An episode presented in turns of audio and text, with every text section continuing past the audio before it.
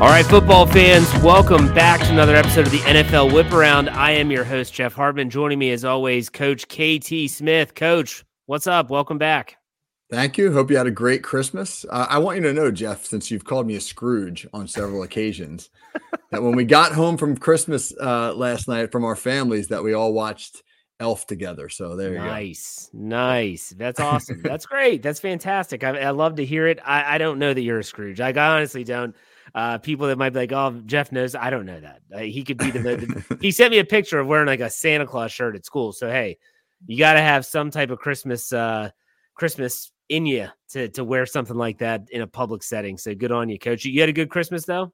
Yeah, it was great. Yep, saw a bunch of family, saw some uh, people I haven't seen in a, in a while, and uh, ate too much, all the usual, you know.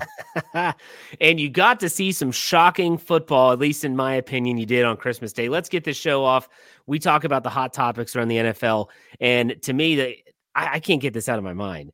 It was Christmas Day. It's the first game of the triple header on Christmas Day, and it's the the Kansas City Chiefs lose at home with a chance to clinch the AFC West to the Las Vegas Raiders. The Chiefs lost at home to the Raiders and are now nine and six. They don't look good. They, they don't look well coached. They don't look buttoned up, as they used to always say. Uh, are they just not good enough to win it all this year? Or what, is your take on the Chiefs? Like they're it's it looks discombobulated. Yeah, it sure does. Uh, if four lost four out of their last six, and the, the body language is bad. A lot of complaining going on. You know, Mahomes a couple weeks ago against the the Bills, you know, crying to Josh Allen of all people oh, yeah. at midfield after the game about the referees calls, and uh, it, it's a bad look. You know, yesterday there was camera caught Andy Reid and Travis Kelce not getting in, into it on the sideline, but Reid having to sort of pep talk Kelce over there, and and that's just very unchiefs like. They've always been an operation that feels as though all of the details have been, you know, all those boxes have been checked. The offense clearly isn't the same. The defense is playing pretty well, but the offense isn't the same. They they've obviously uh, lacked some weapons. They've gotten rid of a lot of their their their best skilled players.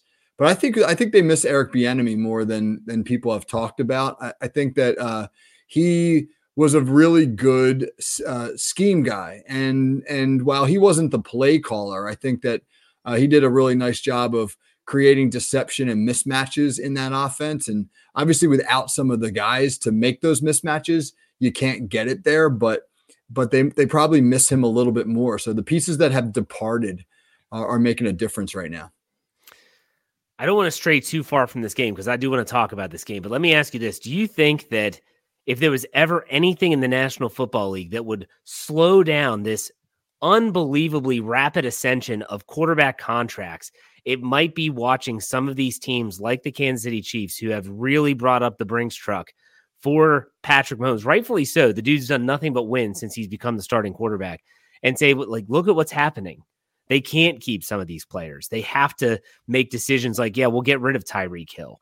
Travis Kelce is, is he's coming to the end of his career. He's already talking about how the physical abuse is maybe not worth it anymore. It, it, this is something that has to be a concern.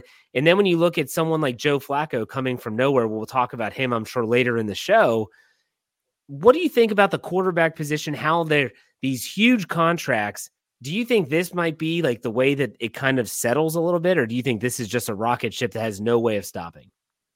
Well, yeah, I know. You know, one of the topics we're going to get into is the number of quarterbacks that have started the last yeah. couple of years. And that is a compelling argument against the massive contract. But I never feel I never feel like people are going to be in their right mind when it comes to the money. I feel as though if you if you took a, a star quarterback and you made that sort of reasonable argument like hey look you really aren't worth this money because of the trends that we're seeing in the league that somebody else would come along right some david tepper kind of guy yeah. and be like oh well i'll give you the money because i have it to burn and and if it's going to lure you away from whomever you're with for a, a, even a two year window that gives us a chance to to win a super bowl i'll do it so so i'm not i i uh, intellectually, I think your argument is spot on. Emotionally and practically, I, I, I just see the numbers just continuing to climb. you're going to have to have quarterbacks. I hate saying this because I can't stand the guy, Tom Brady. Okay, now Tom Brady said, I'll take less to make sure that the Patriots can continue to get the players they need to win. Now, we're not going to get into how the TB12 money had had money funneled in through the back door and Tom Brady was still getting paid. I'm not getting into all that. But still, you need to have a quarterback that almost has that approach saying, like, look, I don't need the Deshaun Watson fully guaranteed contract. I'll take a little bit less. I'll take a little bit less here, there, and whatever. And that way we can still pay the receivers I need to throw to. Interesting conversation that we'll probably have a lot over the offseason. But let's get back to the game at hand. This didn't even look like the Chiefs that we know them as. We know them as this high power offense. They're going to move the ball down the field. Patrick Mahomes is going to do this crazy magician work with escaping and eluding the pass rush and making plays down the field. The dude was turning it over like crazy. At one point, they had two defensive touchdowns in the matter of like two minutes and a pick six at that. Patrick Mahomes was verbally frustrated, verbally, I guess, outwardly frustrated on the sideline. Travis Kelce throwing his helmet, like you mentioned.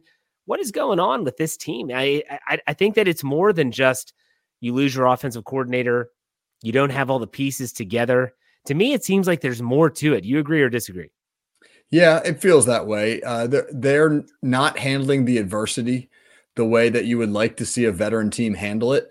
Uh, it feels as though they have gotten to a point now where maybe there's a lack, a little bit less chemistry than there was, and and that you know is, is causing them to come apart at the seams a little bit.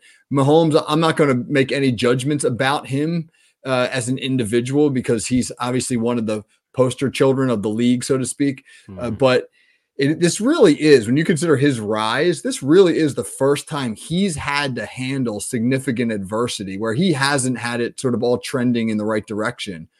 And and he hasn't exactly aced the test so far. That's what so that's interesting right? I mean, like where where you know he he almost needs a moment where he kind of uh, like I don't want to say a growing up moment, but he needs a moment where he steps into the big boy shoes and sort of is the guy to bring this together. And so far, he hasn't shown himself capable of doing that.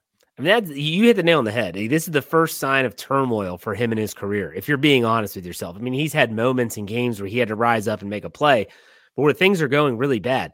And it's looking like for the first time ever, he's going to have to play a playoff game away from Arrowhead Stadium. And my next question is Do you think they can win a game in the postseason? Because they'll make the playoffs. Do you think they'll win a game away from home the way that they're currently trending heading into week 17? I'm not betting against the Chiefs. It's hard to bet against the Chiefs. Right. But the current what what the, the Chiefs team that we've seen the last few weeks, that team is not ready to go on the road and win a playoff game unless they unless they somehow you know maybe they're going to draw i don't know they're going to go to indianapolis or something like that whatever that might be but but if they got to go to miami if they got to go to baltimore right if they got to do battle with one of the better teams in the afc this is not a, a, a chiefs team that's going to win that game no i agree 100% let's move on let's talk about the team that is atop the AFC right now. That is the Baltimore Ravens coming off of a huge win on Monday Night Football Christmas night over the San Francisco 49ers. They they caused four interceptions of Brock Purdy, and he looked confused like crazy. Some might say this was a downward trend for the 49ers, kind of a welcome back to reality moment. Some might say this was a rise up moment for the Baltimore Ravens. I'm going to give some props to our boy Pez, who had a perfect record this week college and NFL, and he predicted the Ravens getting six points on the road. He said, take the Ravens. So shout out to Pez's picks. Go check out that podcast uh, by searching Pez's picks. But did this result change any of your opinion of either team in either way? Uh, a little bit for sure. I mean, I think one, it it puts an end to the uh, Brock Purdy for MVP campaign, which I was never, I was never a buyer in that one. You know, we talked about that a little bit last week. Now, I, I'm not taking anything away from Purdy. I think he's he's doing a great job, but that's a that's a San Francisco team that that's certainly more than than Brock Purdy. Um, I think that what what you saw on on Monday night was was the Ravens bring a physical brand of football to San Francisco that the 49ers haven't seen a whole lot of. I mean, Patrick Queen said it himself. I think his exact quote was we play a brand of football that people don't want to play. And I, I just the physicality of Baltimore and the speed at which they were playing uh, and the attack mentality that they had was just something I don't think the 49ers were, were used to. And I think the Ravens were pissed off. They were five and a half point underdogs. I think they took that a little bit personally. They didn't see themselves as that. Uh, and I think that San Francisco, for, if, if you if you still believe in the 49ers, which you should, I still believe that you know the 49ers are clearly one of the favorites to win the Super Bowl. This was this was probably a great thing because this was sort of a they got they got punched in the mouth and lost in the way that you at least like to lose a football game. You got physically beat up. And and that will will will prepare them, I believe, for the playoffs. And if they meet up again against Baltimore in the Super Bowl, they'll obviously have a better idea what's coming.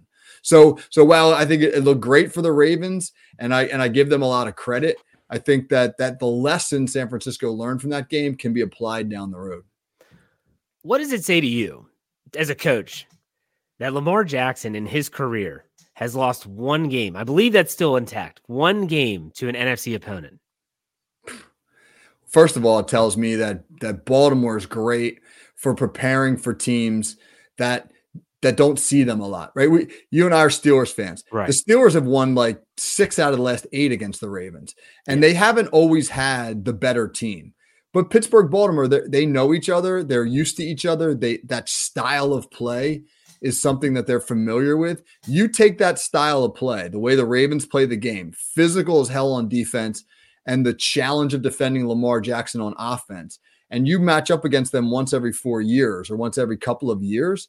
That's a tough ask. The, they, the Ravens are a little bit different than just about every team in the NFL. And unless you got a pretty good beat on what they want to do and how they want to do it, they're going to be really tough.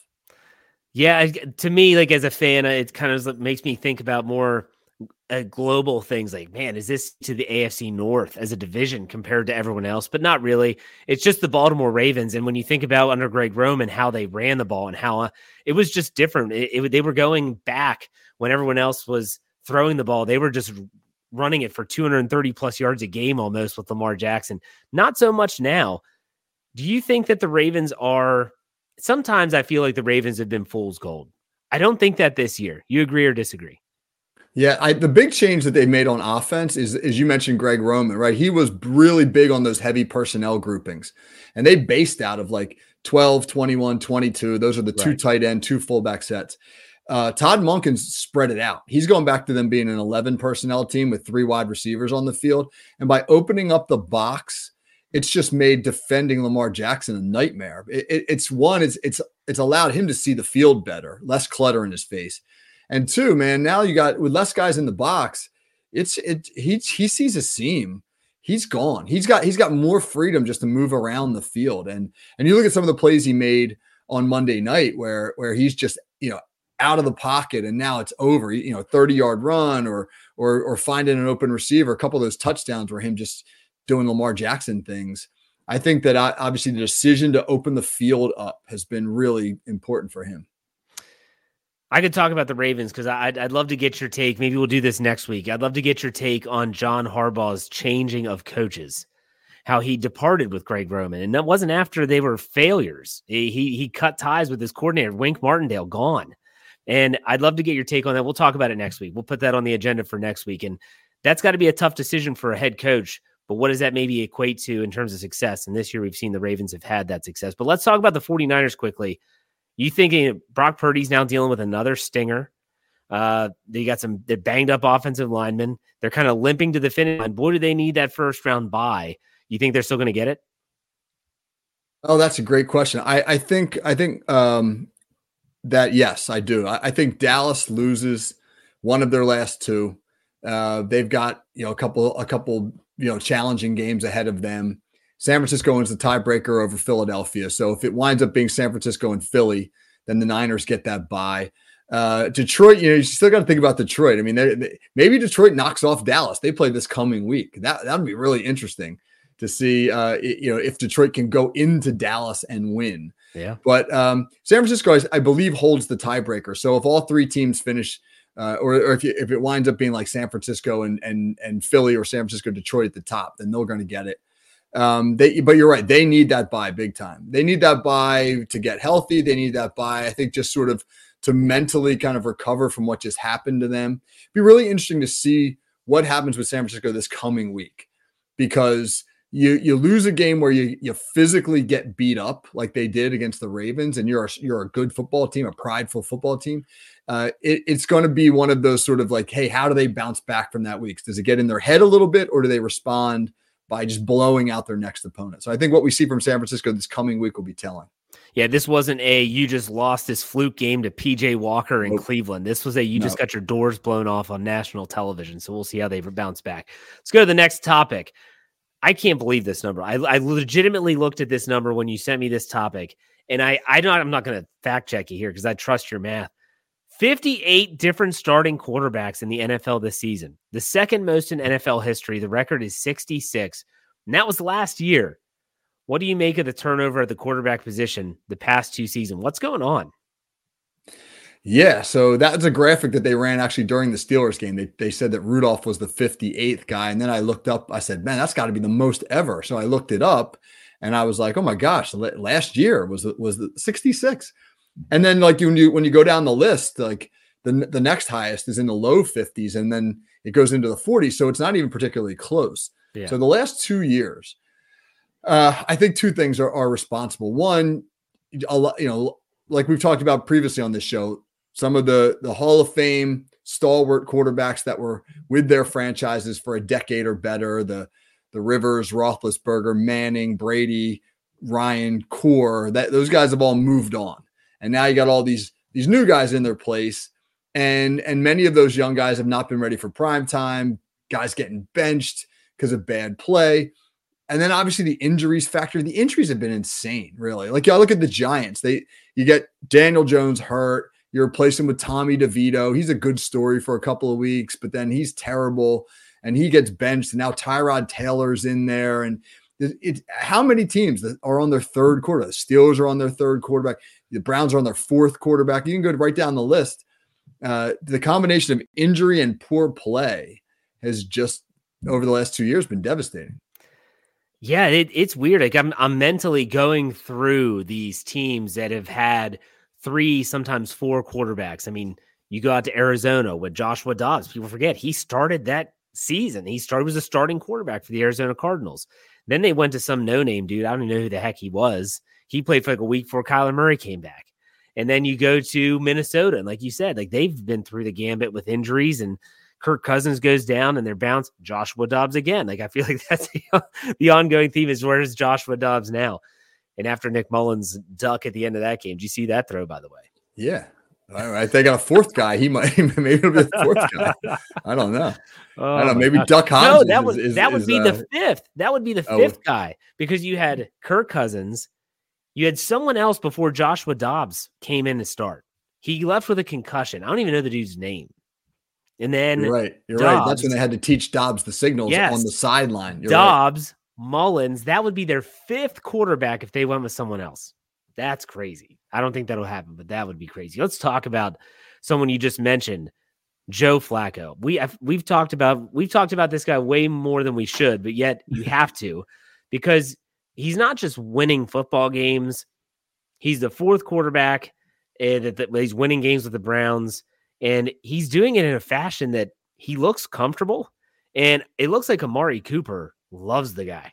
I mean, it looks like they've played together for 10 years. He's he it kind of made me laugh because Baltimore never gave Joe Flacco a really good wide receiver when he was with the Ravens. He had some Torrey Smith. You could even say like uh, what was it, Jimmy Smith at the end of his career, or uh, Steve Steve uh, Steve Smith Senior at the end of his career. You could maybe say those guys, but never someone like Amari Cooper. Amari Cooper is phenomenal, and uh, he's getting the job done. The team's ten and five. And even though they've had a ton of key injuries, they're still in the mix and they're going to make the playoffs. Unless they completely fold and all this other crazy stuff happens, they're going to make the playoffs. Do you think the Browns are legitimate contenders in the AFC? Well, first, uh, Flacco's Flacco's thrown for over 1300 yards in four games. Yeah. That feels like that's like nine games of passing for the Steelers, you know, like he's got three, he's got three, 311, 374 and 368 his, his last three weeks for a guy who uh, who was like literally unemployed in the NFL a month ago. That's really amazing. You mentioned his connection with Cooper, right? Cooper's been gushing about him. I I, I think Kevin Stefanski's doing a heck of a job uh, being able to adapt whomever is that quarterback to what what Cleveland wants to do. I think the Browns are scary. To, I don't know. You know, you look at the AFC right now, and obviously the Ravens appear to be the class of the conference, but the team that if you you know if you kind of had to say who don't you want to play in the playoffs uh in the first round anyway it would probably be cleveland i mean buffalo's kind of in, re, in a resurgence right now but they had to eke out a win this past week and they didn't look great and uh, the browns are gaining momentum and the thing that makes the browns i think interesting is that they continue to overcome adversity right you take another key player out of the lineup, they find a way. And those find a way teams to me are dangerous because they believe that locker room's tight. You know, you kind of build on that momentum of overcoming adversity, and now it becomes sort of like your your mantra, your your, your badge of of honor. Yeah, throw us another throw us another challenge. We'll overcome that too. I think those teams are scary. And so for me, I don't know if I'm ready to call them a real contender, but I think that they could win. I would it would not stun me if they wound up like in the AFC Championship game. The only thing that's going to keep them from doing that is the fact that Flacco has also thrown seven interceptions in his time, five in the last two weeks, three and two, respectively, in the last two weeks. He's turned it over. It thrown five interceptions, seven total since he's been the starting quarterback. He's getting bailed out by a defense, and he's getting bailed out by playing some opponents which don't really have the offense to take advantage of those turnovers. So when you think about the Texans, who did not have CJ Stroud, the Chicago Bears, not a very good team. The Jaguars and Rams are okay, and they won those games respectively, very close. But still, you look at these games, and I keep on saying, like, you can't turn it over that many times in the playoffs when these teams are all good. That's the only thing that has me hesitant about the Browns is that they are able to survive these turnovers. And I just don't know if that's going to happen in the postseason. Flacco is kids, I don't think they don't say it anymore. They used to. You're you're a high school teacher. They say YOLO, right? You only live once. That's what Joe Flacco is doing right now. He's getting in there and just chucking it deep. Let's let's have some fun, which is fun to watch. I'm watched the Browns play the Texans, and it was an entertaining football game. They're moving the ball up and down the field. He's chucking it deep. Never in my wildest dreams would I expect that to happen. But coach, you agree or disagree? Joe Flacco's got to learn to protect the ball a little bit better. Well, first of all, Jeff, YOLO is so 2017. So come on. That's what I but uh no, 100%, 100%. Yeah, you're going to get away with it versus the mediocre competition. You're not going to get away with it in a in a playoff game down in Miami where you give Tua and that offense a couple extra possessions. Yeah. Obviously that recipe won't work. So, uh, that's a good point and and I'm sure Stefanski's in his ear about that because he he understands that can't be the recipe going forward. And Joe Flacco is just I don't care what you say, coach. I'm I'm hey, I'm I'm playing with house money right now. I don't care what you say. I'm getting paid like another South Jersey guy. I got to stick up for him, man. All these South Jersey guys. Is he South Jersey? He's he South, is South Jersey. Audubon, New Jersey. Yep. Now Tommy DeVito is North Jersey. No, yes, and there's a big difference. You, know? you, you, you, can see the difference uh, just by when they cut to his family. You know, some people call New Jersey the armpit of the United States. I'm not one of those people, but I've heard it before. I feel like when I travel around the country, I have to apologize for being from New Jersey. People like I meet me and they I say I'm from New Jersey and they're like, "Oh, I'm sorry." South Jersey is a wonderful place. Damn it! I want to make that distinction. There's two different New Jerseys. There you go. I love it. All right, let's go to the last topic. The Dallas Cowboys they lose another high profile game on the road when they lose to the Dolphins on Sunday in Miami. Their road struggles continue playing against good competition on the road continues. And now Philadelphia, even though they barely squeak by the uh, Giants on Christmas Day, they're in the driver's seat in the NFC East. The Cowboys, I mean, they might not even get a single postseason home game. What what does this say about the narratives? And could you see Dallas going one and done in the postseason? And could that be the end of the Mike McCarthy era? Yeah, I think if they go one and done, then Mike McCarthy's out. I, it would be hard to justify keeping him with another major postseason disappointment, all the hype that surrounds that team. Uh, give you know, just a couple weeks ago after they beat Philadelphia, people were talking about them as maybe the best team in the NFC. The way it looks like right now, unless the Eagles stumble and Philly's got uh, Arizona and the Giants to close the season, so that's not a, a, a tough ask for the Eagles. Meanwhile, Dallas has got to beat Detroit, and then they go on the road to Washington.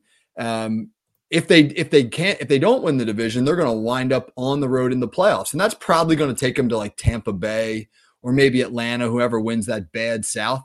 And and you you would you would think if Dallas goes to Tampa Bay in the in that wild card game and loses, I don't know how you keep Mike McCarthy, man. You agree?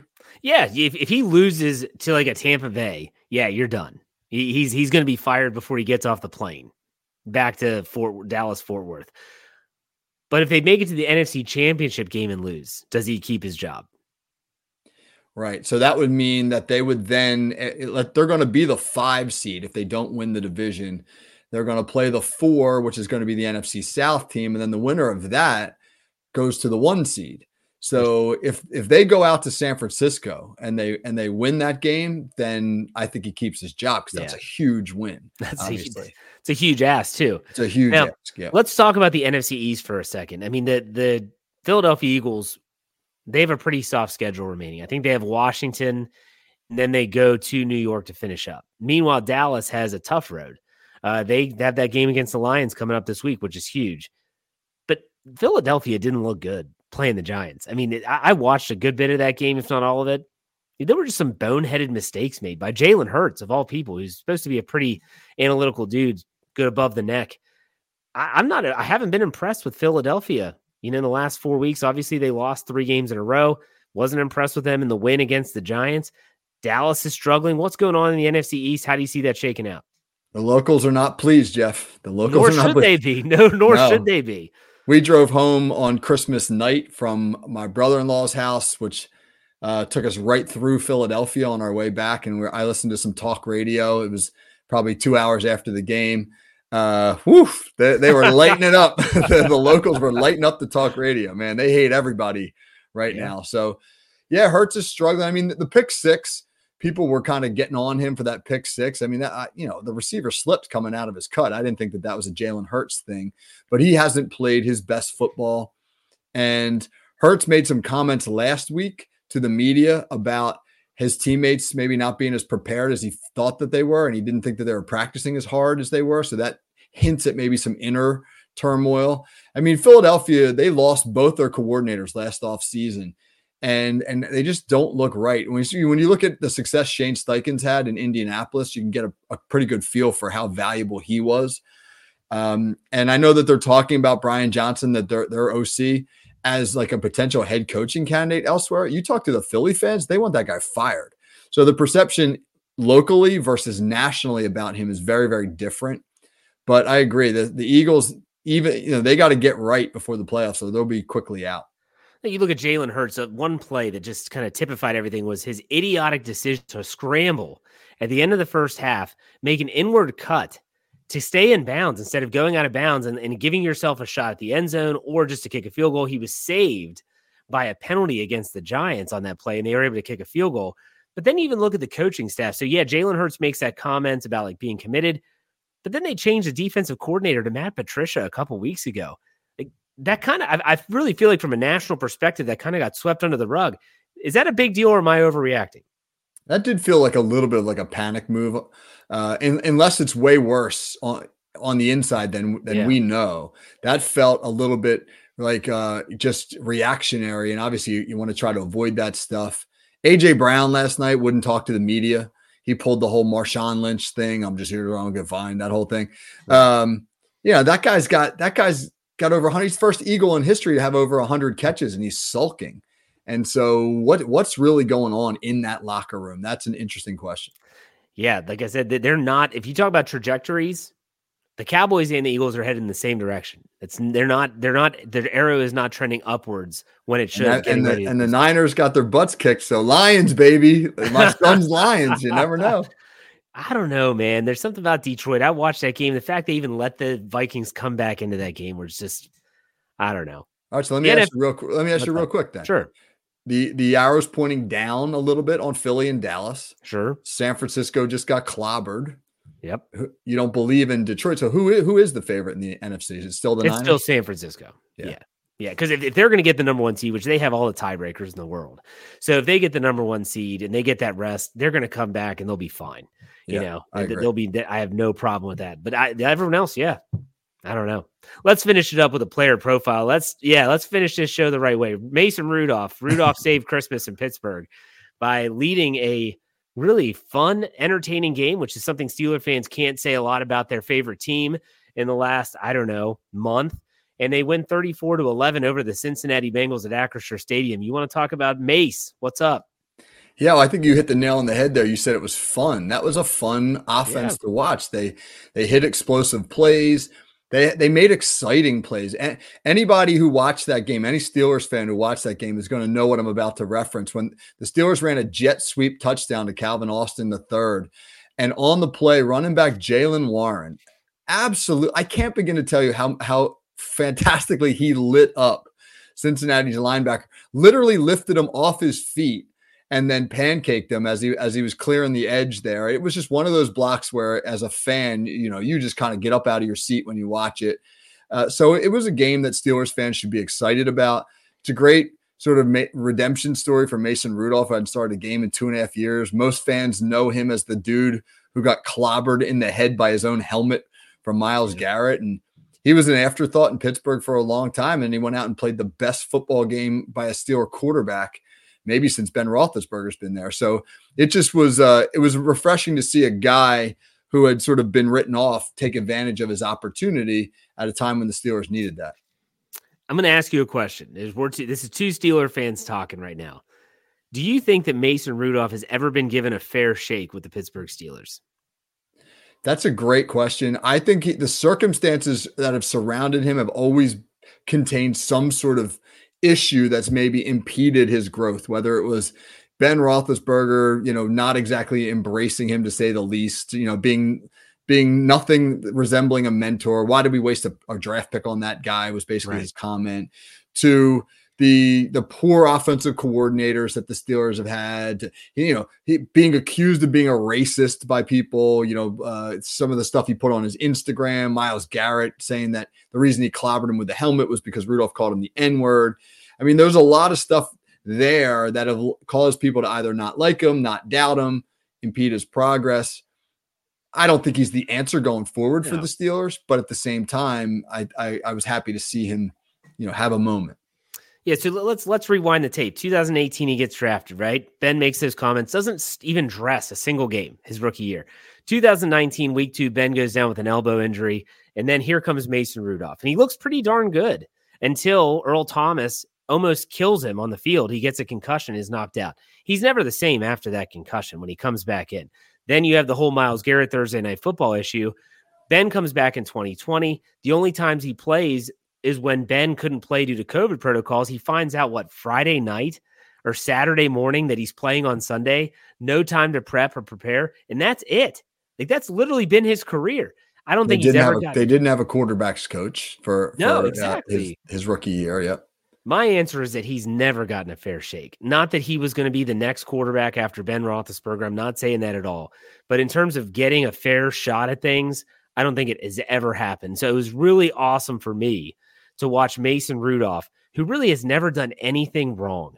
He's never said that one thing. He's never gone on a radio show and said anything that even resembles controversial. And yet people hate him because the quarterback that's going to be in the Hall of Fame made some comments about him when he was drafted in the third round by the team in 2018. That's yeah. what it boils down to. And it sucks. So I was glad he got his moment. Maybe it's fleeting. Maybe it's only one week, but at least he got that one moment. That's all I'm one more one more quick question about Rudolph. If Rudolph plays really well the last two weeks, do the Steelers have a quarterback competition between him and Kenny Pickett next year, or do you think Rudolph's gone? I think that the Steelers will try hard to keep him.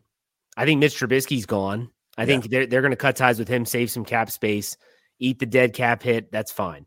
So if Mitch Trubisky's gone, you need a quarterback too. You want a veteran who's capable. If he proves that he is capable, then yeah, you sign him and you give him an opportunity to say we're going to i don't think they would ever say that they're going to have a competition like publicly but i think they absolutely should. You should have a competition and see if he plays well. The question will be is do you get an offensive coordinator that's built more towards like kenny pickett's style? I think that's the the tough part of all this. So that's a discussion for another show altogether but mason rudolph plays well for the steelers.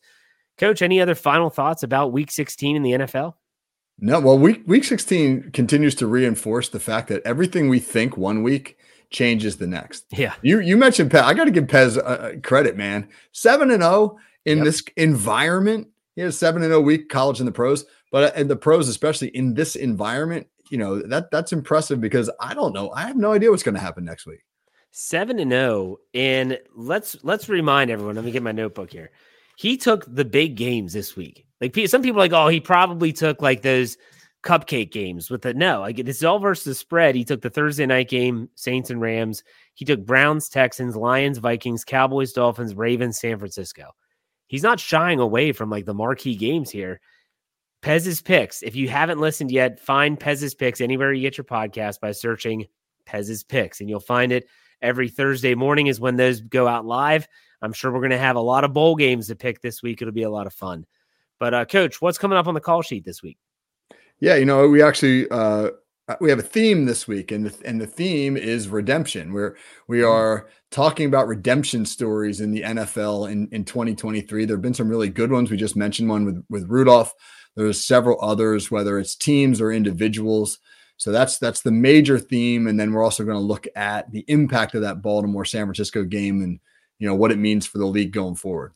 Fantastic. Have any call sheet breakdowns coming up this week? Yeah, man. A Mason Rudolph breakdown, and Ooh. and then uh, we're going to do a breakdown on how the Steelers defense really confused Jake Browning in Cincinnati. Uh, some of the some of the changes they made between the game this week and the one a month ago. Love it. Absolutely love it. Uh, Coach, social media. How can they find you on Twitter? Uh, at KT Smith FFSN. You can find me there as well at J Hartman, H A R T M A N underscore P I T. You can check out all of our work on the Steelers at the Steel Curtain Network. In the meantime, coach, thanks for another week. We'll talk next week. Take it easy.